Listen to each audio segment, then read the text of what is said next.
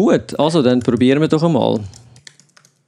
Jawohl, Ich höre dich tippen. Oh yeah. ich habe nicht tippt. Yes. Du hast tippt. Ich habe es sogar gesehen. Nein, das war der Stefan. gewesen. Jetzt habe ich mich vertippt. Hei, hei, hei. Du bist nicht Also, mit Tipp.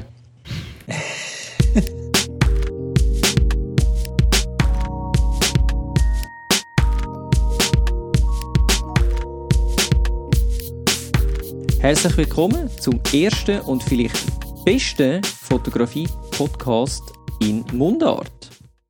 Wir sind wieder da. Das ist einerseits der Bojan? und Und der Stefan. Sehr gut. Und meine Wenigkeit der Sven. Wir heißen euch herzlich willkommen zu unserem dritten Podcast in dieser Dreier-Runde. Wir sind ja jetzt in der Season 2 angekommen. Und als allererstes möchten wir zuerst einmal schnell ein mega fettes Dankeschön an Peter aus Österreich ähm, aussprechen. Er hat uns ein Mail geschrieben. Und äh, er hat uns schon mal ein Mail geschrieben vor langer, langer Zeit und hat es jetzt nochmal gemacht und findet es uns äh, immer noch lässig, dass wir das wieder machen. Er hat schon Angst gehabt, dass wir gar nicht mehr zurückkommen, was wir natürlich immer vorgehabt haben. und äh, er hat sogar einen Themenvorschlag gehabt für uns und zwar hätte er gerne einen Geschichtspodcast gehabt über Olympus. Da die Podcasts allerdings nicht ganz so schnell, schnell entstehen, ähm, wir nehmen das natürlich sehr gerne auf und nehmen uns das auch vor als Thema, aber das kommt nicht heute. Ähm, wir haben andere Sachen für euch vorbereitet und da kommen wir doch jetzt einmal zu unserem kleinen Inhaltsverzeichnis. Was haben wir denn heute für Themen? Als allererstes haben wir heute Themen, die wir schon das letzte Mal angekündigt haben. Und zwar sind das Filter. Was nutzt ihr und äh, welche? Kennen ihr den Mistfilter? Und außerdem Transporttaschen. Was braucht ihr da so? Und ich freue mich dann auf äh, GAS, Gear Acquisition Syndrome. Also die Sucht danach, Fotosachen zu kaufen. Ich glaube, äh, von der sind wir alle befallen. Und wir schauen mal unser Lieblingsgear unter 100 Franken an. Dann gibt es noch 3D-Linsen aus dem 3D-Drucker für digitale Kameras. Ja, und dann wird es noch ein bisschen Retro-Style. Ähm, in dieser Folge Nikon ZVC. Mal schauen, was wir da dazu meinen. Ja, das sind doch äh, coole Themen und ich würde sagen, dann legen wir doch äh, gerade los, ohne grossen äh, Umschweif. Und ähm, das Filterthema, das habe ich auf den Platz gebracht, sozusagen, weil mir etwas wahnsinnig Cooles entgegengekommen ist. Und zwar hat äh, Freewell jetzt gerade so eine, wie sagt man dem, ähm, Crowdfunding-Aktion laufen und ähm, da geht es darum, dass man Filter kann aufeinander stacken. Das an und für sich ist ja noch nichts Neues, aber du kannst sie jetzt auch ineinander reinstacken sozusagen, sozusagen und ähm, da hat es ganz viele verschiedene drin. Einerseits ND-Filter, es hat äh, Mistfilter drin und äh, ja, ich finde es einfach eine coole Sache. Äh, wir tun euch den äh, Dings auch noch verlinken. Äh, vielleicht, ich glaube, die Aktion, das Pack, also zum können backen, ist glaube noch 30 Tage ab heute. Heute haben wir Mhm. den 16. Freitag, den 16. Juli. Ähm, hat man noch Zeit für um das zu machen und mich nimmt es jetzt einfach Wunder, also ich habe das Ding, ich habe bis jetzt nie Filter gekauft und ich habe aber Gar keine. gar keine. Ich Weder einmal- UV, noch Pol, noch also ich ND. muss es so sagen, ich habe ND-Filter gekauft für äh, DJI Osmo Pocket und so, einfach so für diese Sachen, aber für die richtig grosse Kamera habe ich noch nie Filter gekauft, weil ich immer gefunden habe, braucht es nicht. Und ähm, Hm. äh, letztens sind mir eben die Mistfilter ähm, ein bisschen entgegengekommen und ich habe das schon recht cool gefunden, was die so können. Was können denn die? Ich kenne die eben gar nicht. die, das kann vielleicht der Stefan fast am besten ähm, erklären, weil ich bin sicher, er hat so einen Mistfilter.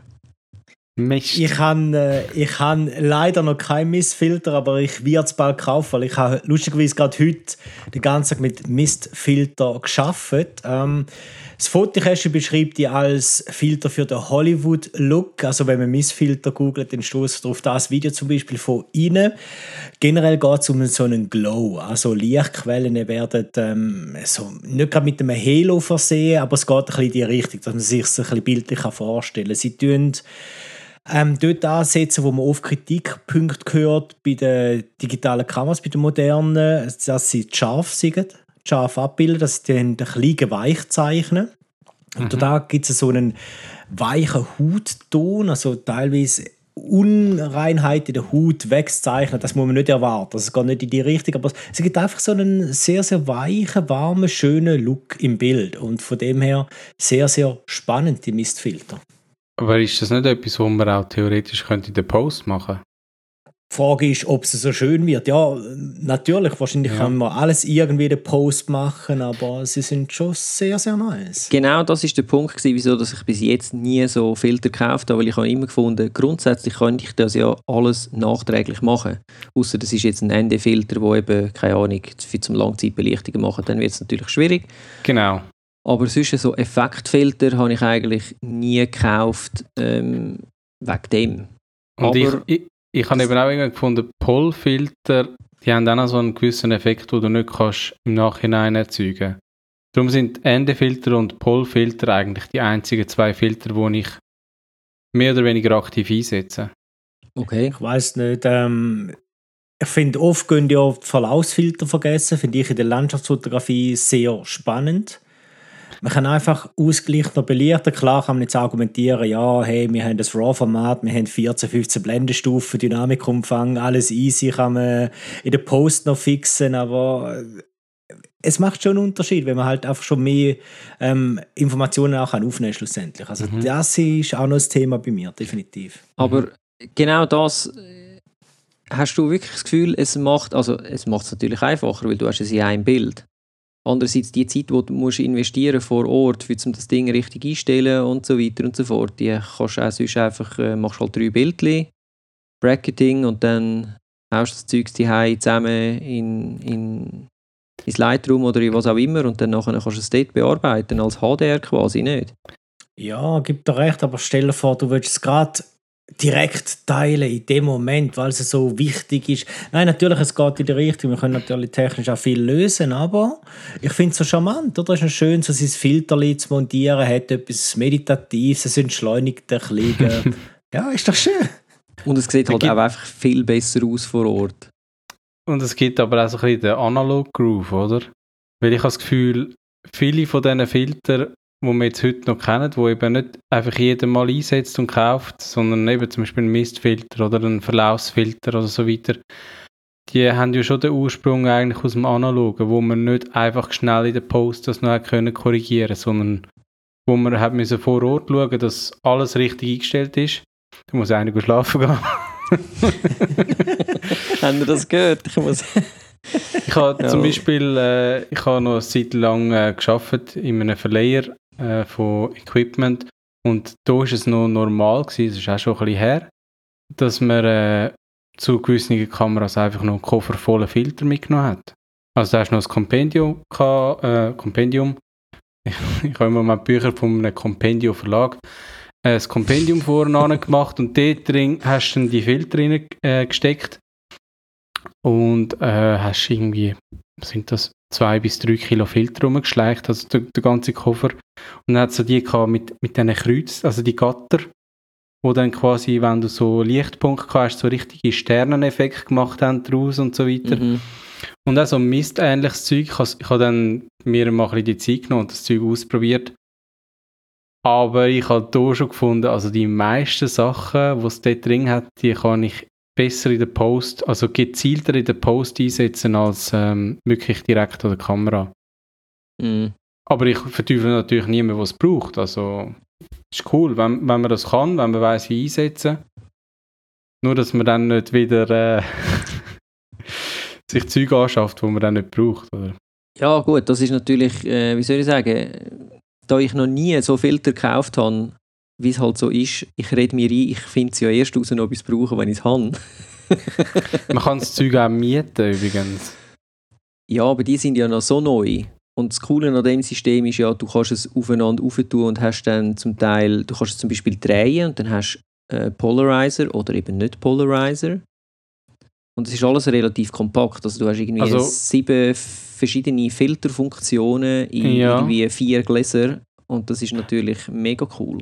Also ich habe jetzt das Video gerade nebenbei am Laufen und ich glaube, wir müssen schnell erklären, wie das Ding aufgebaut ist. Also du hast zuerst, glaube ich, Grundlinsen, oder? Wo eigentlich mehr als Deckel dient. Wo Also du- auf, auf, de, auf dem Objektiv aufgebracht wird, also reingeschraubt wird. Und dann hast du, glaube ich, einen Filter, wo du magnetisch kannst reinsetzen. Also ich weiß nicht, ob es magnetisch ist, aber es hat so ausgesehen. Genau. Und dann kannst du oben drauf kannst dann wie die letzte Linse noch draufschrauben. Also dann hast du eigentlich, machst du die zu, oder? Genau, also es ist äh, im Prinzip einfach der, der Filter-Thread, also wo, du- wo du kannst, äh, anschrauben wie bei, bei allen von diesen Schraubfiltern halt. Und äh, der Rest ist dann alles magnetisch. Mhm. Und du kannst dann zum Beispiel sagen, du willst äh, dort rein einen Mist oder einen Polarizer glaub, rein tun, also in, den, in das Ding rein. Und dann kannst du vorne dran an, kannst dann sagen, ich will jetzt noch ND haben, zum Beispiel. Ah, so. Oder du kannst es auch nur einzeln nutzen. Du kannst dann auch noch sagen, nein, ich will nur den Mistfilter ohne ND oder ohne äh, Polarizer und so weiter. Und so kannst du es dann kombinieren. Aber das heisst, das Stacking ist dann eigentlich schon beschränkt auf zwei. Zwei Filter. Äh, nein, ich glaube, du kannst äh, sogar, also wenn ich es richtig verstanden habe, könntest du theoretisch sogar beide ND-Filter nach vorne drauf tun und dann hast Okay. du irgendwie ein, keine Ahnung, 12-fach oder ein 20-fach oder was auch immer. Weil, weil das ist etwas, was ich so geil gefunden habe. Der DJI Pocket, nein, Osmo Pocket, die erste. Dort hat es ja auch die, die Filter dazu. Oder die sind nicht dazu gewesen, die hat man separat kaufen, aber die sind halt auch magnetisch. Und nachher kannst du die wirklich voneinander draufstacken und so kannst du dann eigentlich noch einen zi- ziemlich hohen ND-Wert anbringen. Äh, obwohl, also richtig gebraucht habe ich es bis jetzt nicht und es wäre wahrscheinlich auch nicht optimal für den Gimbal, weil es macht dann auch noch viel Gewicht aus, oder? Zu dem kleinen Kamera-Herd, wo du dort hast. Ja, Aber, aber überhaupt, dass man das kann, habe ich schon mega geil gefunden. Ja. Man sieht es quasi auch bei der, bei der Spiegel, also der, ja, APS-C oder Vollformatkamera, dann mhm. ist das natürlich schon noch cool. Also das ganze Magnetische finde ich eben auch schon sehr geil und da hat aber Freewell das vorher schon ein System rausgebracht, wo du eben auch hast, äh, ich meine, du bist mega schnell im Wechseln, weil du musst ja nicht irgendwie schrauben, du langst dann nicht die ganze Zeit im Filter rein, weil du musst es ja nur heben und wegnehmen, also von dem her gesehen, ich glaube, das ist eine coole Sache, aber ich werde es dann sehen. Äh, Auslieferung soll anfangen irgendwann im September das Jahr, glaube ich sogar noch. Also gut, bis mir dann, bis ich es dann vielleicht habe, ist wahrscheinlich Ende Jahr, aber äh, who knows. Das Einzige, was ich, wo mich ein bisschen noch abschreckt, ist, und das sehe ich vor allem bei der DJI Osmo, äh, dort habe ich auch so, ich glaube, es sind sogar auch Freewell-Filter. Müsst ihr jetzt mal Mhm. schnell nachschauen. Ähm, Was hast du denn dort für ND? äh, nein, es sind PJI Tech-Filter. Ja, genau, das sind äh, so, die sehen so aus. So Ja. kleine Filter, die du einfach vorne ran tust, sehen im Prinzip gleich aus wie, wie die von DJI. Und ich finde einfach, es gibt einen rechten Color, äh, einen Colorcast von dem ganzen Zeug. Ach schon. Und äh, da kann man der Stefan sicher auch noch irgendwie äh, Mhm. etwas dazu sagen. Und das finde ich, also zum Korrigieren in der Post nachher recht mühsam. Ich finde, da ist immer ein Riesenthema mit dem Colorcast und bei variablen ND-Filtern natürlich auch X-Patterns. Oder das sind dann immer so, so Geschichten, die kommen, auch eine Randabschattung, die du plötzlich hast. Oder wenn du Filter stackst, hast du dann halt einfach auch den Rand siehst von den Filtern, so Sachen. Ja. Ähm, ich bin immer ein bisschen auf der Suche, gerade auch im Videobereich, gute variable ND-Filter beispielsweise. Da wird halt viel versprochen und teilweise hast du Hersteller, die sagen, ja, es gibt niemals einen Colorcast, und musst sagen, aber da ist, da ist übelst. Und dann hast du Hersteller, wo, wo quasi nichts diesbezüglich preisgeben und dann haben die gute Filter. Also es ist so ein bisschen undurchsichtig und letztendlich musst du immer ausprobieren. Und ich habe die Erfahrung gemacht, wo da Polar Pro, die Peter McKinnon, variable ND-Filter auf den Markt gerührt hat für irgendwie, was Für ist das? Heidegeld. Ich glaube, zwei Filter, 500 Franken umgerechnet, so ist es. Ja. Und dort äh, ist es dann gerade Richtung Namibia gegangen, wo die rausgekommen sind. Das heißt, ich habe so zwei Tage vor Abflug bekommen und denke so, ja super, die haben ja gesagt, es gibt kein X-Pattern mehr, also nehmen wir die mit mhm. und dann wird er gedreht und dann habe ich ein, am ersten Tag wirklich gar nicht groß auf das X-Parent geachtet, weil es gibt es ja gar nicht gemäß ihnen. Und am Abend schaue ich das Zeug an und sage, okay, wenn das kein X-Pattern ist, was denn? Und die haben eben auch Colorcast gehabt, definitiv. Und dann habe ich das Material geschickt und einfach mal so die Frage in die Runde gerührt, hey, was sehen die da? Und sagt so, well, Colorcast and an X-Pattern. Ich sage, ja, und was sagen die, was nicht gibt bei euch nicht das?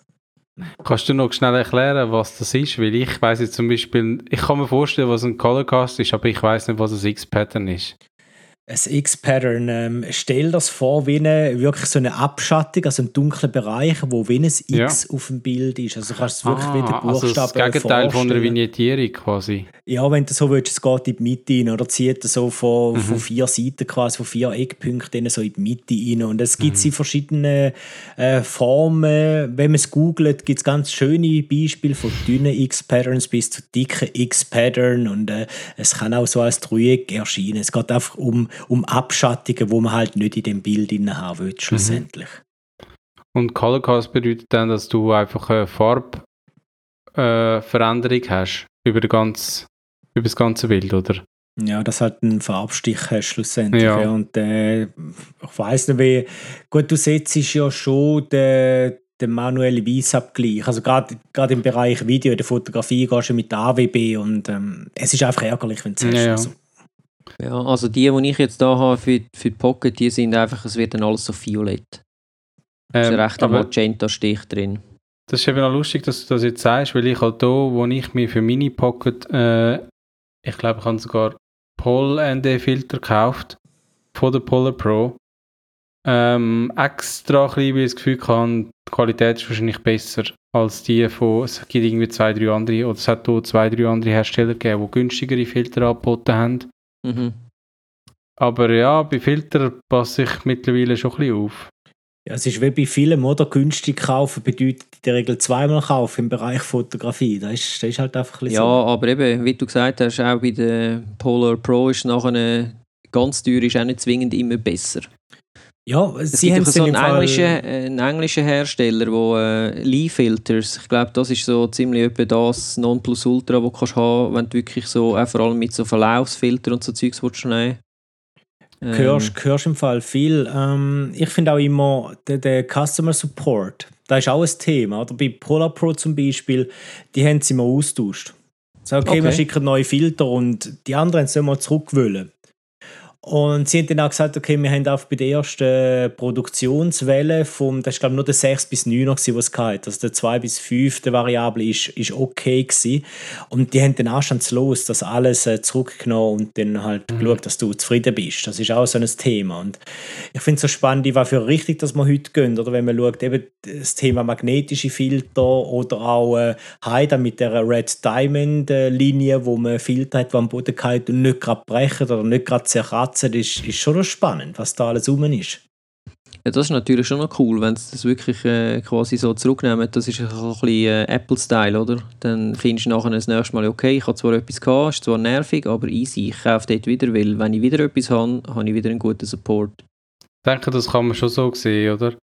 Ähm, was ich auch noch will sagen wegen der Filter, es kommt natürlich auch immer darauf an, für was du sie brauchst oder für was für Kameras. Also ich finde jetzt zum Beispiel bei einer Pocket, da bin ich schon recht an die Schmerzgrenze gegangen bei diesen ähm, Polar Pro Filter, weil also wenn du eine Kamera hast, wo was hat die da gekostet? Ich glaube, die Kamera allein kostet glaube nicht mehr als 180 Stutz und nachher kaufst du ein Filterpack für irgendwie 60 Stutz. Ja, also du musst wissen, für was dass du die Filter dann kaufst. Und ich habe es mhm. gewusst, aber gebraucht habe ich sie natürlich nie in dem Maß, wie ich mir das vorher vorgestellt habe. Ja. Also jetzt ganz konkret, oder? Ich habe mir ein, ein weiß gar nicht, was ND 816 und 32 oder so gekauft. Ähm, mit der Absicht, dass wenn es draußen sonnig ist, so richtig hell, dass ich dann so einen ND-Filter drauf tue. Ja. Jetzt könnt ihr dreimal raten, wie oft dass ich den Filter gewechselt habe. So gut bin ich, oder? Einmal, wenn du es neu hast, dann denkst du, ja, okay, jetzt, jetzt probiere ich das gerade mal aus und nachher hast du einfach dabei, was du dabei hast oder hast halt nichts drauf. Und was mich am meisten aufgeregt hat, ist, dass ja, wenn du dann so einen Filter drauf hast, dann bringst du Pocket, die erste bringst du nicht mehr in das Case rein. Also in das Aufladecase. Und das ist dann für mich eigentlich so ein bisschen der Dealbreaker gewesen. Ich habe ein bisschen das andere Problem. Ich habe dann immer den Filter drauf und vergiss dann, oh fuck, es ist ja dunkel. Äh, Fun Fact. Ich habe mal ein Interview gemacht mit einem Hollywood-Star, wo ich noch bei einem kleinen Privatsender geschafft habe und ich bin dort als, als Kamera unterwegs gewesen. Also ich habe die Verantwortung über die Kamera gehabt und wir haben zuerst noch vorher eine Moderation aufgenommen von außen zum Zurich Film Festival dort mal. Und nachher haben wir das Interview mit dem Hollywood Star und ich habe noch Licht dabei gehabt. Und dann habe ich den ausgeleuchtet. Und irgendwann ja, hat er ein bisschen angefangen zu schwitzen und so und äh, hat dann schon gesagt, also es ist dann schon auch sehr äh, warm und sehr hell und so und man nicht ein bisschen weniger Licht könnte machen und so weiter. Und ich habe gesagt, ja, die Kamera ist halt, die, die ist einfach nicht so hell, die braucht einfach so viel äh, Licht, oder? Und irgendwann, als wir fertig sind mit dem Interview, merke ich, dass ich den ND-Filter neu eingeschaltet habe. Das ist so ein, kennen ihr das? Bei den, bei den kleineren VJ-Cams, dort hat es so einen Riegel, oder, wo du Ja, ja. verschieben Oh, Ja, tja, ja. das ist der Nachteil, wenn du interne ND-Filter hast. Einer von den wenigen Nachteilen. Du bist ja dort sicher mit Licht und so, bist ja sicher mit Taschen unterwegs gewesen, oder? Yes. Also, dann sind wir doch schon beim nächsten, äh, was für eine Überleitung, schon beim nächsten äh, Thema. und zwar Transporttaschen. Und da nimmt es mich Wunder. Also ich weiß, der Stefan hat auch ein Transporttaschenproblem. Äh, ich tendiere auch zu dem Ding, aber äh, in die Richtung, dass ich einfach viel so Zeugs habe und immer wieder Neues gesehen, was ich eigentlich cool finde. Und schlussendlich dann gleich immer auf die gleichen zwei oder drei Retour gehen. Und äh, wer uns schon länger verfolgt, der weiß, ich bin mit dem Bojan mal auf einem Foti-Flohmarkt ähm, und ich habe mir dort sofort müssen einen F-Stop Tilopa reinziehen. Du hast ihn, glaube ich, nicht einmal gross abgehandelt, oder? Du hast ihn mehr oder weniger genommen für den Preis, den er angeschrieben war, weil du es so, so geil gefunden hast, dass du den überhaupt gefunden hast, oder? Erstens mal das und zweitens, gut, der Preis war schon auch nicht schlecht. Gewesen. Ja, ja. Ähm, aber ähm, ja, und ich habe den bis jetzt eigentlich immer gebraucht und ich finde das System mit diesen austauschbaren, äh, wie heißt es schon wieder, ICUs, Internal Camera Units, finde ich eigentlich super, aber ich habe dann halt gleich festgestellt, für jeden Tag ist es dann doch ein bisschen nervig. Und schlussendlich habe ich jetzt einfach, äh, nebst dem, habe ich mindestens nochmal einen anderen Rucksack, den ich jetzt heute auch das erste Mal wirklich gebraucht habe. Den, den ich nämlich das letzte Mal erzählt habe, habe ich immer noch nicht gebraucht. Äh, da kann ich dann später vielleicht noch etwas dazu sagen. Und habe aber auch festgestellt, wenn ich jetzt etwas mache, so wie jetzt du, wo du unterwegs bist mit Licht und so weiter und so fort, dass ich dann halt einfach, je nachdem, wie viel Zeugs das ich muss mitnehmen und wenn es so ein bisschen gestaged ist, dann habe ich halt, komme ich halt gleich mit dem Rollkoffer oder halt gleich mit meiner Schultertasche, wo einfach nur schnell kannst irgendwo in eine Ecke rühren und dann dort raus arbeiten. Und jetzt nimmt es mich Wunder, wie habt ihr das? Stefan, mach du ruhig Wille. Soll ich? Ich, Ich habe noch gedacht, ob ich ich, jetzt auch mal Schlaues. soll warten weil er, er teast damit, ich habe ein Rucksackproblem. Ah? Ich Ja, finde, genau. die Sichtweise die ist sehr relativ. Oder? Also, man kann auch sagen, ich mache alles, dass ich Rucksackwissen kann vermitteln Aber ja, ich habe schon den einen oder andere Rucksack ähm, die ich glaube, aber das geht irgendwie allen Fotografen so, weil du suchst ja immer den perfekten Rucksack, wo all dein Gear reinbringst und dann auch noch bequem ist und dann merkst du nach dem 328. dass es immer noch nicht war. Ähm, bei mir kommt es auch sehr, sehr stark darauf an, was ich gerade mache. Ich habe momentan so drei Favoriten, die immer mal wieder zum Einsatz kommen. Zum einen ist es ein äh, Skitourenrucksack tatsächlich. Also wenn ich irgendwo am Reisen bin, bei mir ist jetzt ja so das ganze Reise, die Reiseprojekte stark im Fokus, ähm, dann, dann trage ich den Rucksack halt über längere Zeit und dann ist es mir wichtig, dass er sehr, sehr bequem ist und dass er vor allem auch wirklich gut am Rücken anliegt. Also dass er eng am Rücken anliegt, dass du ein Hüftsystem hast, wo du das Gewicht kannst verteilen und Zugriff am Rücken. Ganz wichtig, dass ich den Rucksack kann am Boden legen mit einem Reissverschluss Zugriff haben auf alles mein Equipment. Und so einen Rucksack habe ich lange gesucht und einfach keinen gefunden. Und dann irgendwann bin ich auf die Idee gekommen, dass ich äh, so einen äh, Haglöfs Skra nennt sich der, gibt es in 27 oder 35 Liter, dass ich jetzt einfach mal das Ding kaufe, weil der hat viel erfüllt, von wegen ist bequem, Rückenzugriff, hat aber kein so ein Camera Insert gehabt. Da habe ich mir einfach so ein Teil von Mindshift gekauft, ist so ein ja, relativ äh, ein kleines Teil, man bringt aber gut drei Kameras mit Objektiv rein. Und der Insert passt eigentlich perfekt auf den, auf den Skra oder ins Skra rein. Und das ist meine Lösung beim Reisen. Dann habe ich nämlich Platz für mein Camera Gear. Ich habe äh, ja, natürlich auch so Sachen wie Blasebalg, Akkus drin, Putzset. Und vor allem ich habe Platz für Wasser und eine Jacke. Also sehr, sehr wichtig, dass man auch so Sachen noch mitnehmen kann. Ähm, mit dem gehe ich natürlich nicht in die Stadt, weil es sieht irgendwie ein bisschen komisch aus. Wenn du vor allem mit dem 35er rumlaufst, das funktioniert dann nicht so wirklich gut. Da bin ich bei Peak Design. Auch zum Beispiel so einen Tag im, im Zoo mit der äh, super Telelinse. Es ist nicht bequem sind wir ehrlich. Peak Design sieht sehr cool aus. Wenn man moderat beladen tut, sind super, aber wenn man wirklich schweres Gear dabei hat, sie sind nicht so bequem. Drum, äh, ja, da immer abwägen, Was ist das, der Everyday Bag, oder wie heißt der? Ja, genau, der, der Everyday Backpack ist es. Mhm. Ja. Und da habe ich auch in zwei verschiedene Größen, weil du musst ja für alle Eventualitäten gerüstet sein. Also vielleicht habe ich wirklich ein Rucksackproblem. so ja, wahrscheinlich. Okay, jetzt Aber nur vielleicht. Ich finde ich find, äh, ich find deine Idee mit, du tust alles dafür, Rucksackwissen können zu vermitteln, finde ich sehr schön. Ich tue das mal meiner Freundin auch äh, sagen, wenn ich das nächste Mal wieder irgend so etwas bestelle. Ja, bring dann, nachher schreibst du einen Blogpost drüber, andere Leute sind dankbar und ich meine, du machst es ja nicht für dich, wirklich nicht, sondern, weißt, Menschen da draußen. Ja, oder? richtig. Für den Marcel, den Marcel und den Peter. Richtig. Behandle andere so, wie du selber gerne behandelt werden willst, oder? Und darum, ich hätte auch gerne das Rucksackwissen und hey, here it comes, free to you. So, yes. genau, darum, darum reden wir da jetzt auch so schön über Rucksack und vielleicht noch zum das abrunden bei mir, was auch immer wieder zum Einsatz kommt, ist da das, das Riesenteil, wo man schier drin wohnen kann, der Nomadic Peter McKinnon Camera Backpack, wo selber, glaube ich, das Eigengewicht schon gefühlt die 7 Kilo hat. Also es ist ein mhm. relativ schwerer Rucksack, aber man muss sagen, für das Gewicht, das er hat, ist er unheimlich bequem und das Coole ist, wenn ich Videos drehe, ich bringe wirklich fast alles Gear dort rein. Mhm. Wir reden da von drei, vier Kameras plus Akkus und Filter und alles, was du so brauchst. Also von dem her, das ist ein cooler Rucksack, aber nicht für das, was man eigentlich denkt. Das ist nämlich zum Reisen und so, mit noch Kleider drin, das noch nie gemacht, würde ich nie machen, aber als Production Backpack äh, super geeignet. Also ist das quasi die Tasche oder der Rucksack, den du brauchst, wenn du gehst, gehst reisen mit viel Equipment? Also ich meine nicht, Nein. wenn du rumlaufst damit, sondern wenn du am Flughafen gehst damit. Nein, gar nicht. Das ist wirklich der Skitouren-Rucksack ist dort dabei. Ähm, okay. Und das andere, also ich mache dann so eine Abwägung, vielleicht habe ich noch einen größeren Rucksack dabei mit den Kleidern, aber auf das Camera Gear geht in den Skitouren-Rucksack. Okay.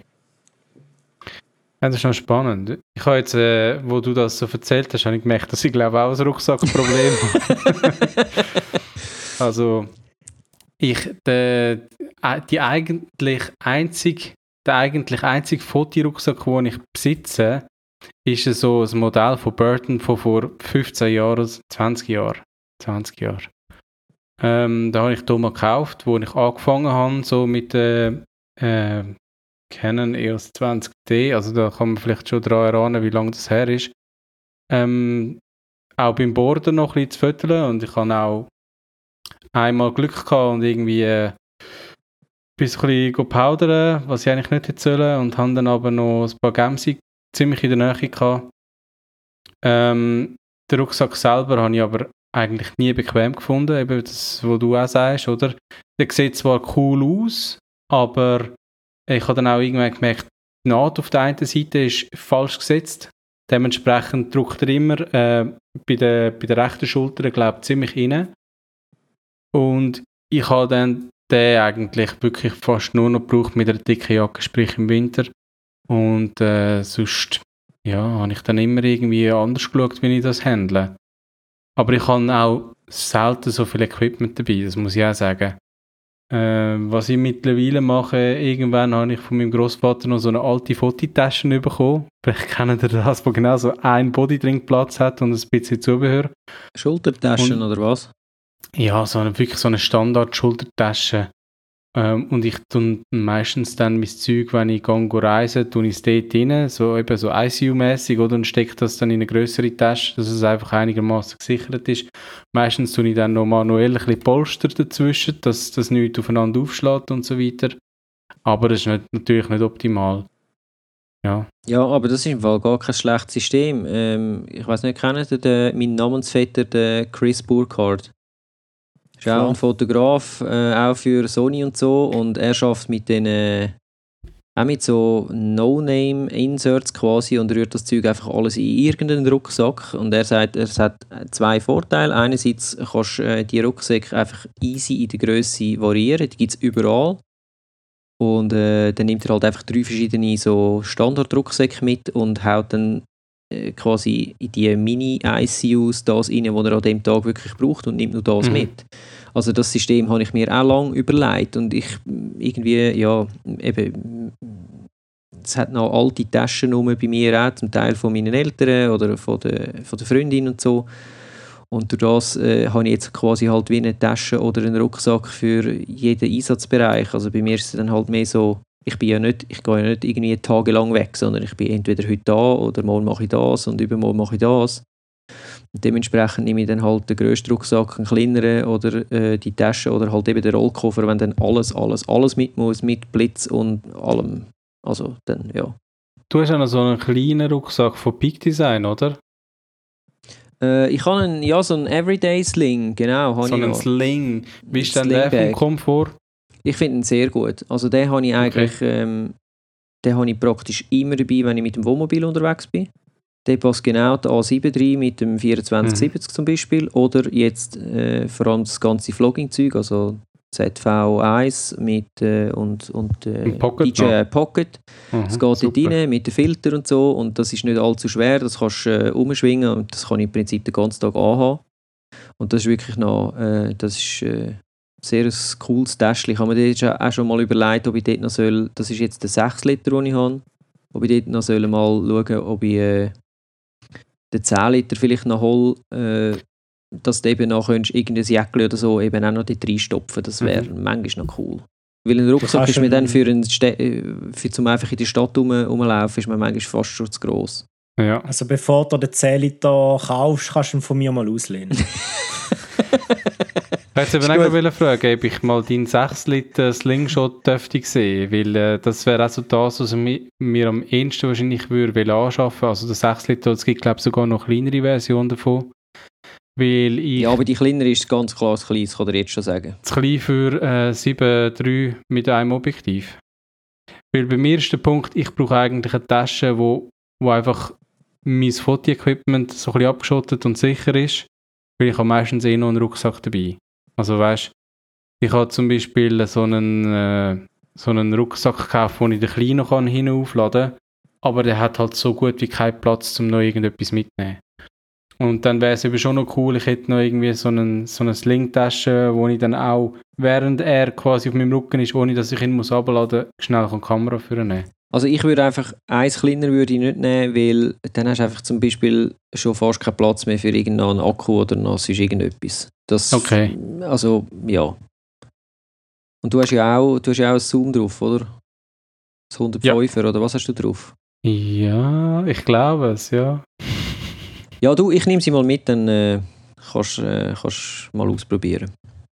Gern. Vielleicht wäre auch äh, Cozy Speed etwas, oder? Ich meine, es sieht, ich weiß nicht, ob ihr Erfahrung habt damit, es sieht ein bisschen äh, komisch aus, wenn man das Cozy Speed so um die Hüfte trägt, aber auf Shootings, weißt du, ich weiss nicht, vielleicht Hochzeitsfotografen, wo sonst eine Kamera umhängen und mit einer am Arbeiten sind, statt dass die immer so mit dem Camera Strap über die Schulter hängen hast, dass äh, ja, halt in die Täschchen tust, wo du um die Hüfte hast, kannst du ja auch gegen richtig Popo tragen, dann sieht es ein cooler aus und dann hast du dort innen und du hast das Gewicht vor allem weg. Also ich finde, habe ich auch schon benutzt, finde es noch spannend, habe es auf Reisen, aber beispielsweise dann doch nicht dabei. Aber für Shootings finde ich es recht easy und die haben jetzt glaube ich auch Rucksäcke, also von dem her, das könnte auch spannend sein. Ja, aber was kostet denn so eine? 140 Stutz sehe ich gerade. Aha. Ja, das ist ein bisschen zu teuer, weil ich suche mehr nach Gear unter 100 Franken. Ah, eine schöne Überleitung. Ähm, unser nächstes Thema, äh, GAS, eben das Gear Acquisition Syndrom, wie ihr schon gesehen habt, haben wir das, glaube ich, alle ein bisschen da. Die einen ein bisschen mehr, die anderen ein bisschen weniger von uns.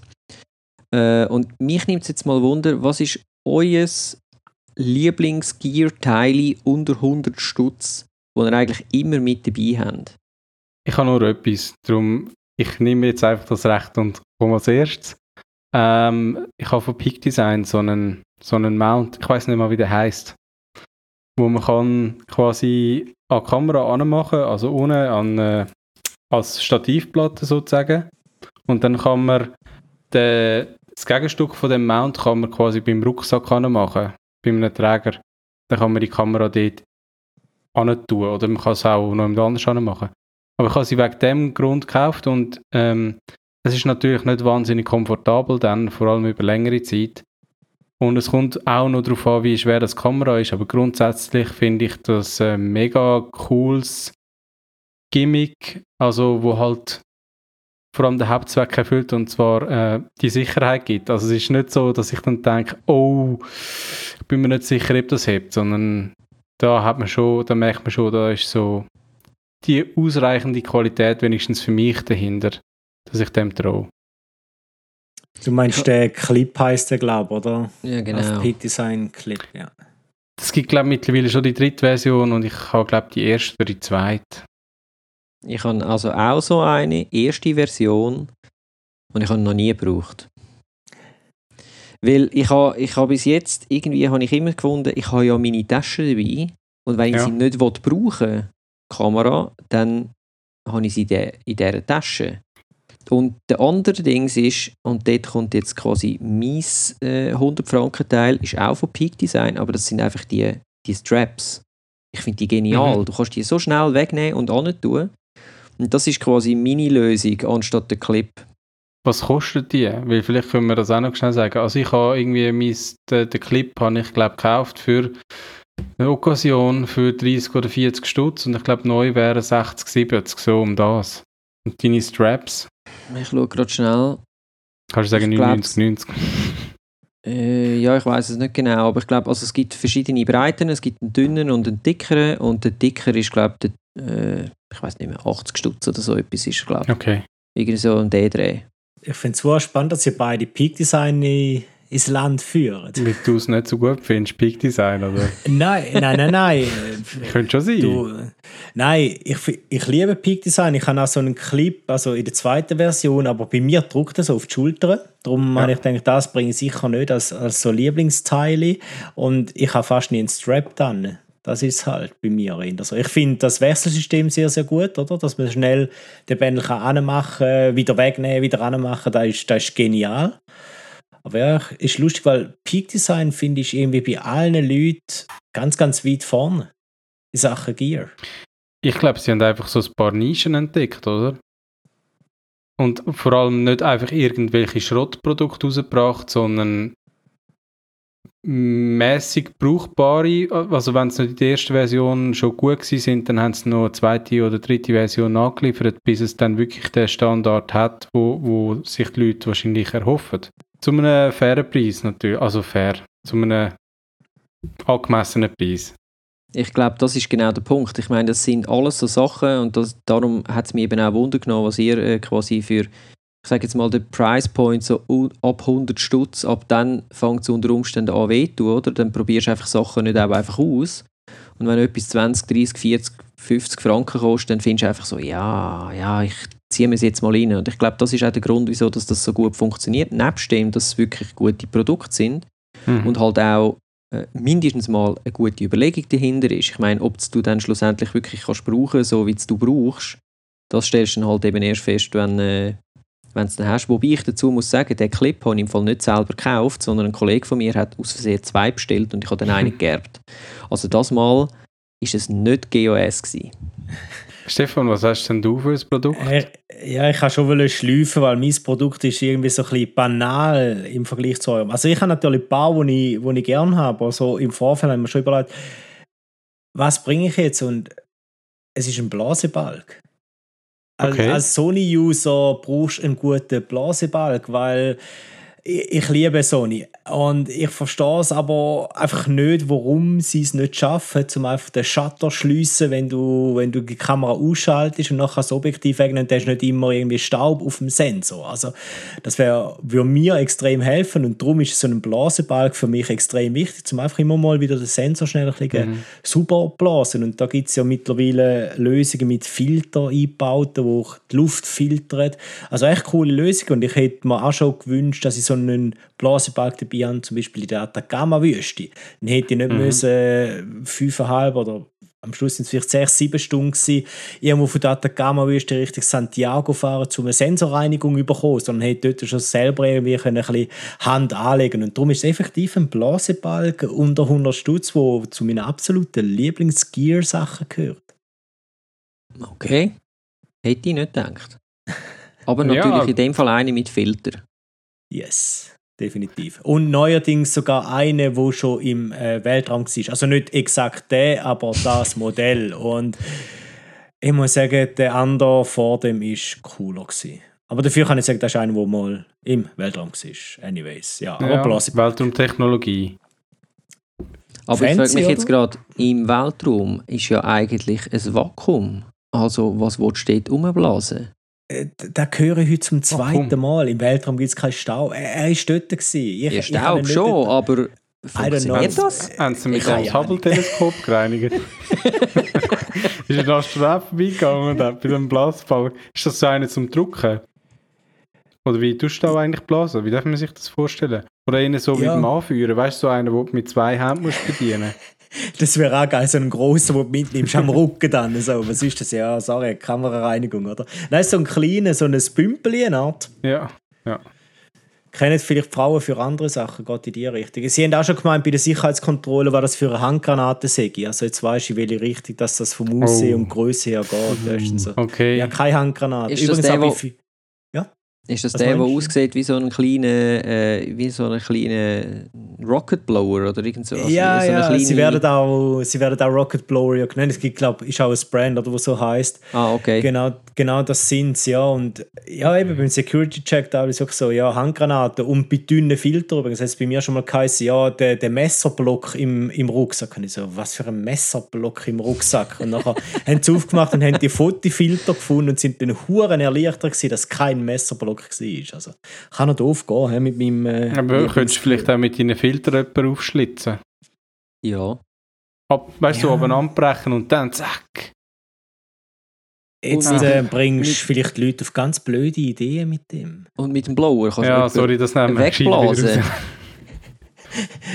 ja, oder du blasest in die Tür und das Trommelfell platzt und stell dir vor, du machst das beim Pilot und nachher, nein, jetzt, jetzt wird es weird, okay. Next. Ja. Next. Ähm, ja, etwas, was mir bis jetzt immer viel zu teuer war, äh, was ich aber eigentlich geil finde von der Technologie her, ist ein 3D-Drucker. Allerdings wüsste ich auch nicht so genau, was damit anfangen. Es wäre einfach geil, einen zu haben.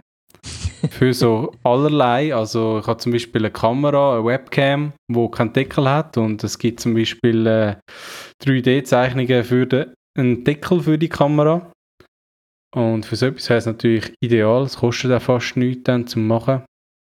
Aber es gibt, glaube ich, auch noch viel komplexere und coolere Sachen, wo man damit kann anfangen kann, oder?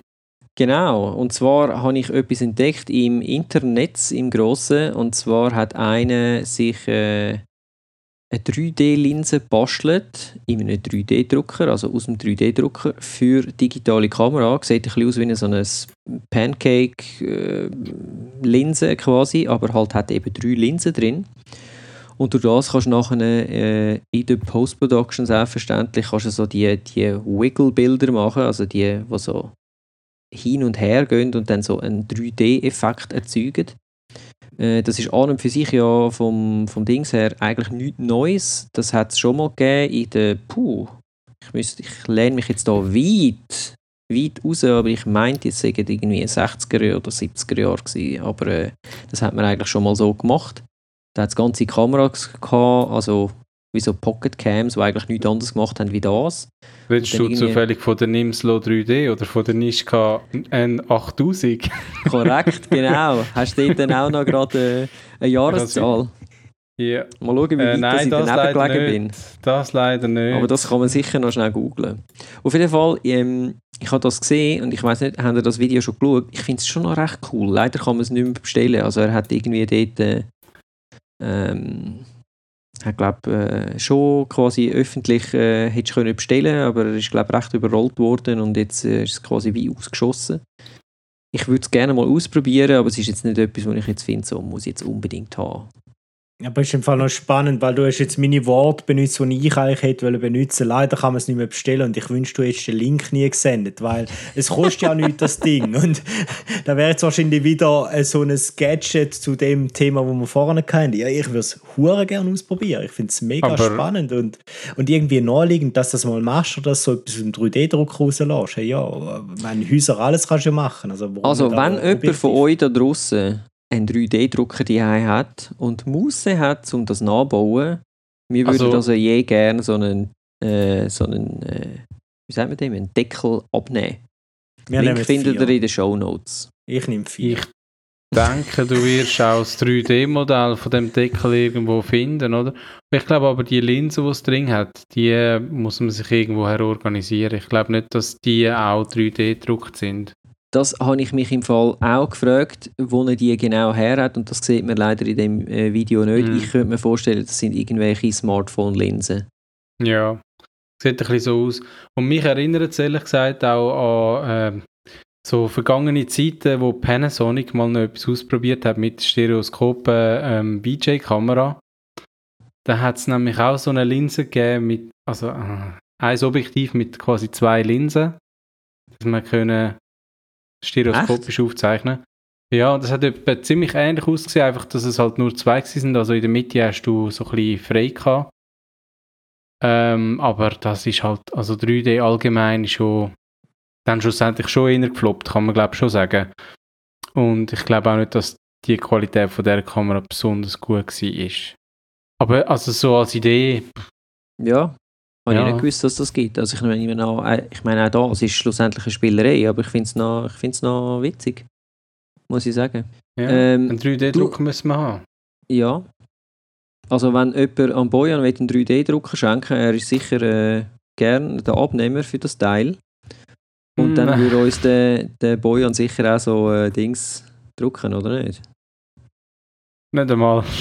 Nicht einmal. Ja, also das Ding, das Ding braucht recht viel Platz und es, es muss ja dann auch äh, relativ lang am Stück laufen und äh, das willst du dann, glaube ich, auch nicht unbedingt in der Wohnung haben. Also mm, es ist eine coole Technologie, aber für das bräuchte ich deutlich mehr Platz. Da, da müsste wirklich ein separater Raum sein, wo man kann zumachen kann, dass dann über ein paar Tage das Zeug kann durchlaufen Also wenn jemand Bojan lang. eine Villa schenken will, wo noch Platz hat für einen 3D-Drucker, dann... Genau. Er könnte, ja, derjenige, der den 3D-Drucker hat, könnte dem Bojan ja zuerst mal die Villa ausdrucken. Jetzt Dann kommen wir ja- dem doch näher. Hä? Jetzt. Das, äh, das hat es übrigens auch schon gegeben, dass man angefangen hat, Elemente von Häusern aus dem 3D-Drucker zu machen. Und ähm, ich glaube, auch eine Variante ist, dass man äh, prüft, eben, man kann auf dem Mars und auf dem Mond mit 3D-Drucker dass der Staub zu irgendetwas formen, wo dann auch wirklich Substanz hat, wo man kann brauchen zum Bauen. Weil das Problem ist, glaube ich, dass du auf dem Mars und auf dem Mond einfach sehr viel kleine Steinchen und Staub hast und mit dem kannst du direkt nichts anfangen. Also da sind wir wieder beim Weltraum. Weltraumtechnologie. wenn wir beim Weltraum sind, man kann nicht Weltraummission sagen ohne Nikon. Sagen. Oder Nikon, wie es viele äh, Nikon. amerikanische Richtig, YouTuber äh, aussprechen. genau. Und jetzt hat Nikon auch wieder etwas rausgelassen, und zwar Nikon ZFC. Vielleicht kann jemand von euch mal schnell erklären, äh, was ist das genau für ein Teil, für diejenigen, die das noch nicht mitbekommen haben. Soll ich als, ne, als nie Nikon-User mal schnell so einen Überblick geben? Also offenbar von der Innereien her ähnelt sie zum Verwechseln der Nikon Z50. Allerdings äh, ist der Body ähm, so auf Retro Vintage trimmt. Sie sieht eigentlich wieder aus wie so eine alte Nikon F. Ich weiß jetzt nicht genau, welche Nikon F, aber man kann sich das wirklich so vorstellen, auch mit dem, mit dem Sucher oben durch, der, der schöne, ich glaube, dreieckig sind die amig oder? Ähm, und, und auch zweifarbig. Ich glaube, sie gibt es sogar in verschiedenen Farben. Wobei ich nicht so weiß, also das eine ist glaube ich irgendwie etwas mintgrün oder so. Und dann gibt es noch eins mit, mit dem braunen, also der, der schwarze Lederimitatteil ist dann so braun und also ich, ich finde auf jeden Fall die schwarze Version mit dem oben, oberen Teil äh, so silber. Finde ich am interessantesten und ähm, ja, also sie sieht auf den ersten Blick eigentlich recht schön aus. Es ist eine APS-C-Kamera, keine Vollformatkamera, darum auch eine Nikon FC und nicht äh, Nikon ZFC, sorry. Eben, sie gehört zu der Z-Serie. Ähm, und wäre es keine APS-C-Kamera, wäre es eine Nikon ZF. Vielleicht kommt ja irgendwann mal so eine. Also so quasi eine Retro Nikon Z. Also wenn die jetzt gut läuft, dann kommt das bestimmt, ja. Ich denke es auch. Darum haben sie wahrscheinlich zuerst so eine rausgebracht. Es ist, eben, sie haben ja quasi Z50 und haben sie dann einfach aufgebockt. Oder? Und dann, äh, ja, also, aber sie sieht, sie sieht wirklich gut aus und was auch noch cool ist, sie hat, glaube viel mehr Bedienelemente, also halt wirklich aus der analogen Zeit, oder? Mehr, mehr Rädchen zum Drehen und so, zum Bild einstellen und dass du weniger musst ins Menü reingehen oder Doppelfunktionen hast. Ähm, also was eigentlich ein bisschen ein Fuji-Verschnitt sozusagen. Ja, genau. Was jetzt noch ein bisschen komisch ist, sie hat ein Flip-Display, das, also, wo man wirklich kann kehren zum Bloggen. Das ist so ein bisschen ein Bruch. Also, es steht ja nicht raus und außer man, außer man nimmt raus, dann steht es raus. Aber sonst passt das eigentlich recht gut in den Body rein. Und äh, es ist sicher nicht schlecht, wenn man so eine Funktion hat, aber das ist halt so ein bisschen vielleicht over the top jetzt für mich. Ich bräuchte das auch nicht unbedingt, ich bin ja kein Blogger. Ähm, und sonst, wie du sagst, ja, sie ist, kommt äh, Fuji eigentlich extrem nach. Fuji macht ja auch APS-C-Kameras, auch im Vintage-Look. Also die X-Serie heißt es, glaube ich. Ja, die sind sich schon ein bisschen zum Verwechseln ähnlich, das muss man schon sagen. Was meint denn der Stefan zu dem Ganzen? Ja, was soll ich sagen? Ähm, wenn wir äh, Lieblingsgear unter, weiß nicht, 1000 machen, dann kommt dann vielleicht die mal bei mir auf der Liste. Nein, ich finde sie, find sie echt extrem cool wegen, wegen dem Look, wo sie hat. Weil, wenn man mal schaut, wenn du heute fotografierst mit ähm, Kameras mit grossen Wechselobjektiv, du fällst halt mega auf und dann hast du im Gegenzug ähm, kleine Kameras wie so eine Retro-Kamera, wo du viel weniger auffällst, auch wenn du fotografierst. Und es ist so, so der Flair von der Fotografie aus, aus alten, ich würde jetzt nicht guten Zeiten sagen, aber einfach so aus den legendären Zeiten von der Fotografie, wo du die, die grossen, bewundernswerten Fotografen hast. Und das schwingt halt alles ein bisschen mit bei deren. Und dann kommen die Rädchen, sie so Rädchen und so. Das ist einfach cool, oder das zu haben. Ich finde sie sehr, sehr schick. Und wenn du das Lederbändeli noch hast, gerade so für in, in einer Stadt, ich stelle mir das ziemlich schick vor, leicht mit der Kamera unterwegs sind. Und wenn sie es jetzt äh, als Vollformatmodell gäbe, die, dann müsste ich sagen, ja, ich würde mir das sicher mal genauer anschauen. Sieht auch schön aus, einfach so auf dem Schreibtisch, weil ich liebe ja ich liebe einfach Kameras auch rumstehen zu haben. Das weißt du, du eigentlich am besten, wenn du mal schon gegeben hast. Analoge Kamera ist, ist einfach auch ein cooles Dekoteil. Wenn du das Dekoteil auch noch kannst mitnehmen und Fotos machen, ja, es ist schick. Also mir gefällt sie sehr, sehr gut. Und ich habe mal mit äh, Nikon angefangen, so bin ich in die ganze Fotografie reingekommen und darum finde ich einfach auch das Brand sehr sympathisch und da finde ich jetzt einen, einen coolen Schritt, die Kamera zu bringen. Ja, ich kann noch sagen, du kannst ja auch, anstatt dass dann so eine es ist jetzt, glaube ich, ein bisschen über 1000 Franken, dass du so eine Kamera nimmst, kannst du quasi das Original dir leisten. Wenn du es mal günstig findest auf irgendeinem Flomi oder so. Die würde sich sicher auch noch gut als Briefbeschwerer eignen. Ich bin im Fall immer ein bisschen am schauen, ob es die noch gibt. Ist, ist jetzt Tatsache so. Ich finde sie recht cool. Und wenn du natürlich eine findest, die du noch kannst, äh, analog fotografieren damit, äh, ja, why not? Sehr, sehr cool. Mhm. Also ich muss sagen, ich finde es auch eigentlich ein sehr ein geiler Move. Ich meine, ich habe jetzt ja vor etwas, vor mehr wie vor einem Jahr jetzt einen Switch gemacht auf Sony. Hätte ich den noch nicht gemacht, hätte ich also echt müssen mir überlegen, ob ich mir so ein Teil zutun. Jetzt, da ich alles geswitcht habe, ist das der Fall ein bisschen weg. Ich glaube einfach, für mich kommt es einfach gefühlt fünf Jahre spät, das Teil. Wenn man schaust, was, ähm, äh, wie Fuji jetzt da in dem äh, Bereich schon abgeräumt hat und zu Recht eine riesige Fanbase hat, finde ich, es ist einfach zu spät. Und der vom APS-C finde ich auch nicht so geil, muss ich ja schon auch sagen. Andererseits eben, es ist ganz klar Fuji-Gefilde, also von dem her gesehen passt es eigentlich dort rein.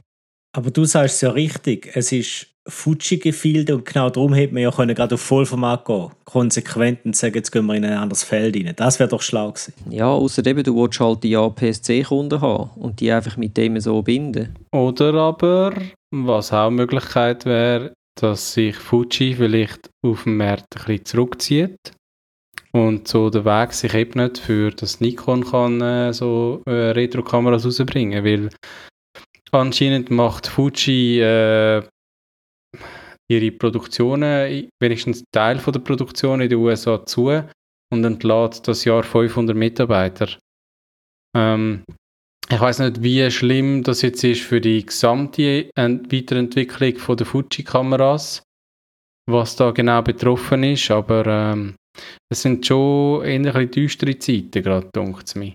Und wenn dann Nikon auf den Retro-Zug jetzt erst aufspringt, dann lieber so, als dass sie es komplett vergessen und dann wirklich irgendwann auch komplett weg sind vom Fenster. Weil ich habe das Gefühl, das ganze Fotografieren, wenigstens in dem APS-C-Bereich, das ist ja schon eher, ja, das sind ja eher so Leute, die passionierte Fotografen sind, aber keine Profis oder nicht unbedingt professionell gehen fotografieren, also mehr in der Freizeit.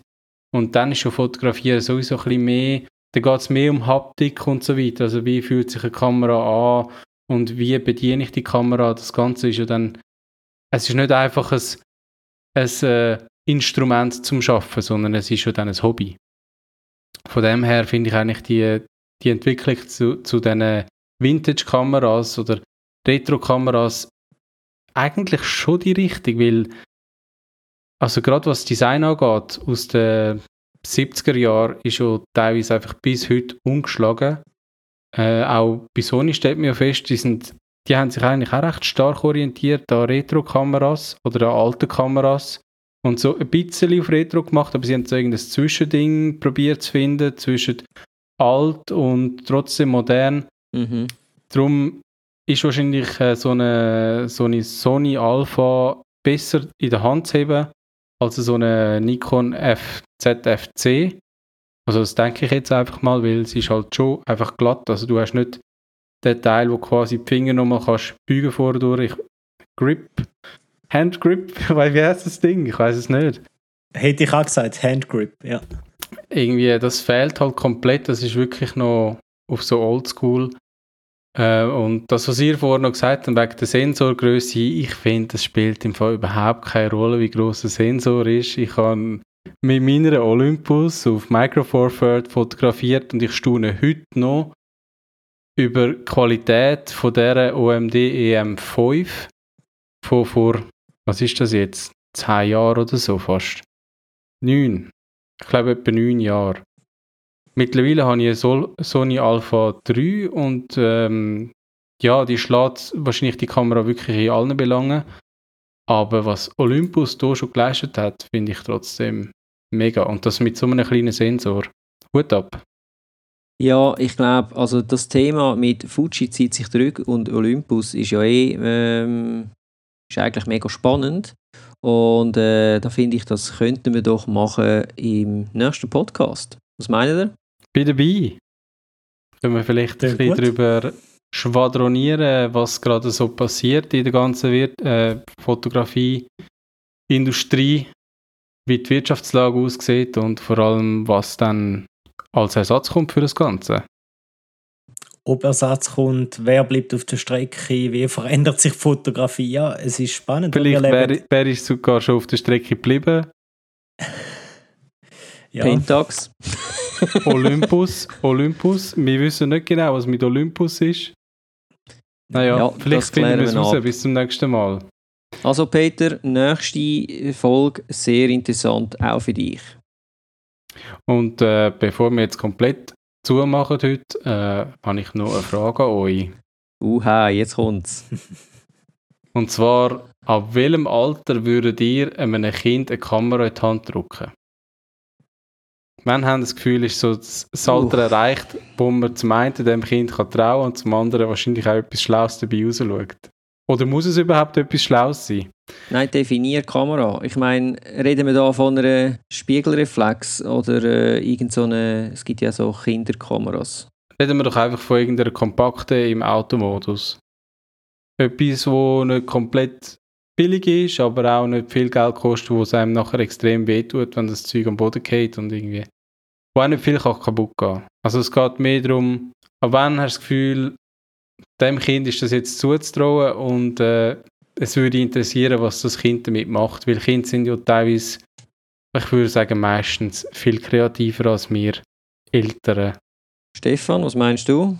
Ich, ich glaube, ähm, da muss man gar nicht von einem Alter reden, weil Alter, ist immer sehr, sehr relativ. Oder? Es, kommt, es kommt auf den Entwicklungsstand vom Kind an. Und letztendlich bei einer Kamera sind wir ehrlich, wir reden von einem Gegenstand, wo, wo sehr wahrscheinlich ersetzbar ist. Also, du hast jetzt, weiß ich noch, was für eine spezielle Kamera, Oldtimer-Modell. Aber sonst, hey, wenn ein Kind neugierig ist auf das, dann äh, würde ich dir ähm, meint er dem Bub die Kamera in die Hand drücken und schauen, was passiert, weil ich finde generell, man macht das so bei den, bei den Menschen Kreativität extrem kaputt, indem dass man ihnen das Gefühl gibt, sie sind nicht kreativ. Oder, oder noch nicht alt genug. Mhm. Oder noch nicht geil genug. Oder man tut dann immer so Wert, ja, nein, ist ja nichts für dich und so, die, die anderen dürfen, aber du nicht. Ich finde, von dem müssen wir wegkommen und die, die Kreativität auch fördern, die Neugierde fördern. Und, und Kids sind ja eh, was, was technische ähm, Sachen angeht, sechs Kameras, sechs Tablet, Handys, ich meine, sorry, aber die machen die Eltern was vor in dem Bereich, sind wir mhm. ehrlich. Ich habe zum Beispiel mal eine Summer School für Kids und dort äh, hat es habe ich mein iPad einer Achtjährigen gegeben und der hat sie angefangen umzuzeichnen. Und was dabei rauskam, ist, muss ich sagen, holy moly. Also, Gut, ich kann auch nicht zeichnen. Bei mir meint man, wenn ich einen Turnschuh zeichne, ist es ein Huhn oder so. Also ich bin auch kein Maßstab, oder? Aber Kinder sind halt per se sehr, sehr kreativ und das sollte man fördern. Und darum, wenn ich in der Kamera will, ganz schauen, was passiert. Vielleicht kommt ein riesen Shot dabei raus. Ich habe auch schon Zugang bekommen, um in einem Dorf fotografieren, weil sich Kids für meine ähm, Kamera interessiert haben, irgendwo in einem abgelegenen Gebiet in Myanmar. Und da habe ich mit der Kamera und den Kids da ja, halt einfach mal gezeigt, die kennen, kennen ihr das nicht. Und nachher zeigst du per Handzeichen so auslösen und gibst es mal über und hoffst natürlich schon, dass die Kamera nicht am Boden geht. Oder? Aber dann sehe ich nachher einen Shot auf meiner Kamera und habe gesagt, ja, wäre das mein erstes Bild gewesen, sehr, sehr nice, oder? Und von dem ja. her äh, sollte nicht alles Alter gebunden sein. Das finde ich also eine sehr eine schöne Aussage, Stefan. Ich glaube, äh, da ja, das kann ich mich nur mal anschließen. Also, wenn du merkst, dass das Kind sich für das interessiert und es mitmachen dann ist der richtige Zeitpunkt.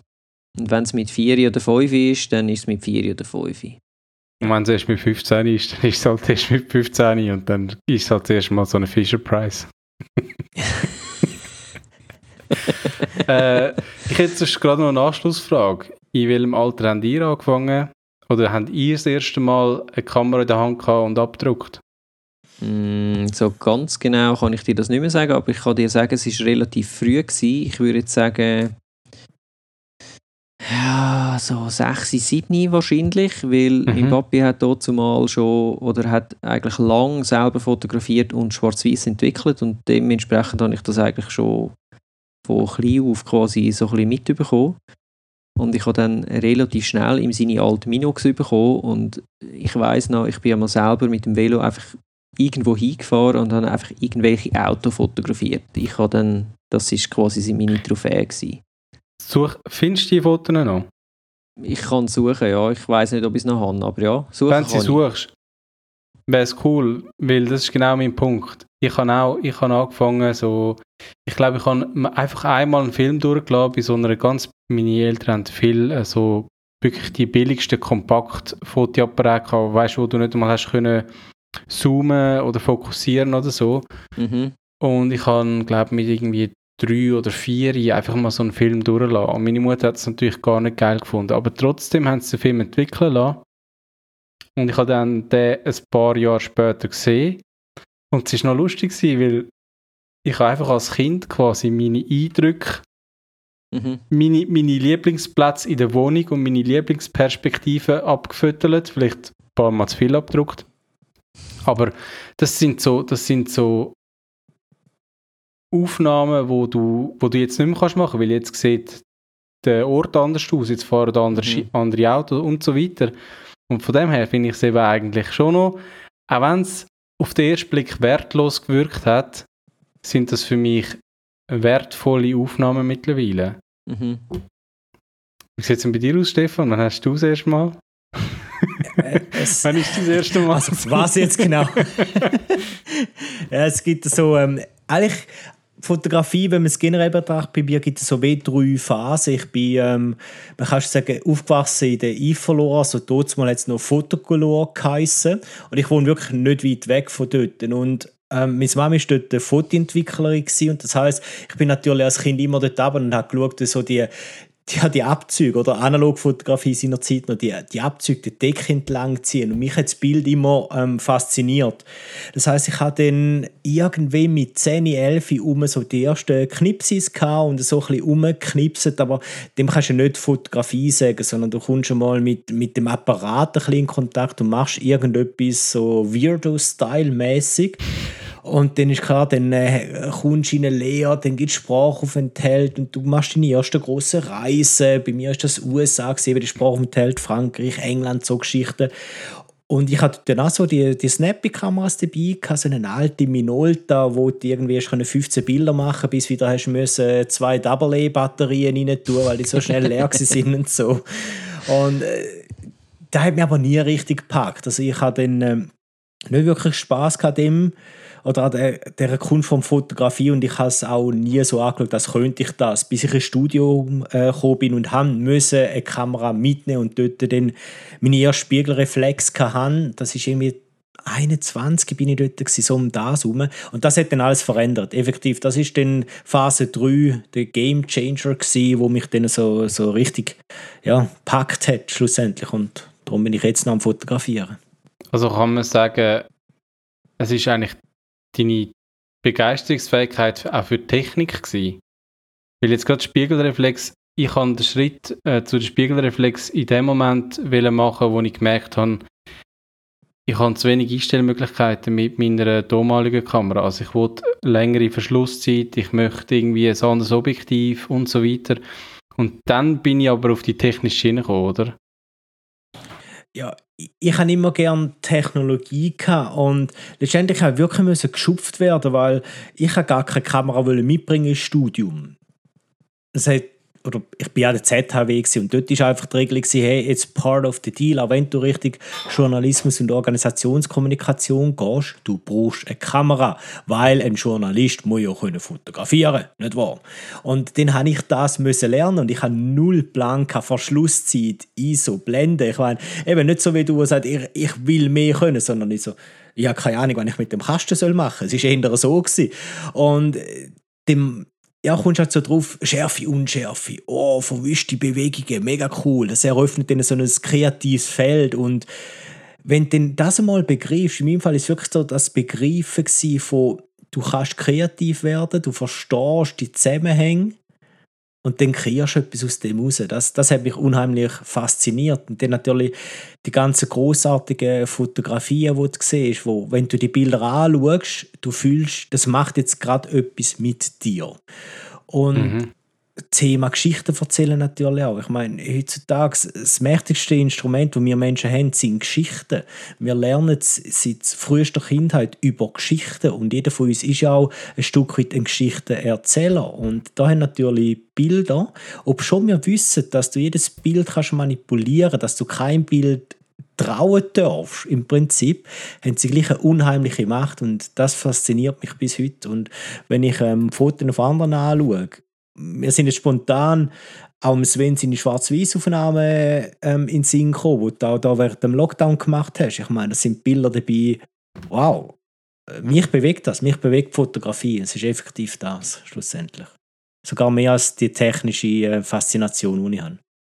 Schön. Das ist doch ein schöner, schöner Schluss, würde ich sagen. Kann man nicht mehr toppen.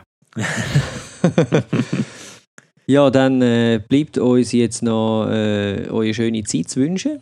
Bis zum nächsten Mal. Und ähm, wenn ihr uns helfen wollt, dann ratet doch unseren Podcast bei iTunes oder bei Spotify. Das würde uns helfen. Ähm, und wenn ihr Fragen, Antworten oder äh, irgendwelche Beleidigungen wollt schreiben dann könnt ihr das machen an podcast.fotografie-stammtisch.ch oder bei uns auf der Facebook-Pinwand, obwohl dort fänden wir es glaube nicht so cool, wenn wir dort Hate-Kommentare würden sehen. Dort bitte nur äh, positive Sachen abgeben. Aber das könnt ihr also auch machen. Liebe verteilen, verteilen Liebe. genau. Ja, also, dann äh, würde ich sagen, bis zum nächsten Mal. Genau, bis dann. Tschüss zusammen. Ciao, Ciao zusammen. zusammen.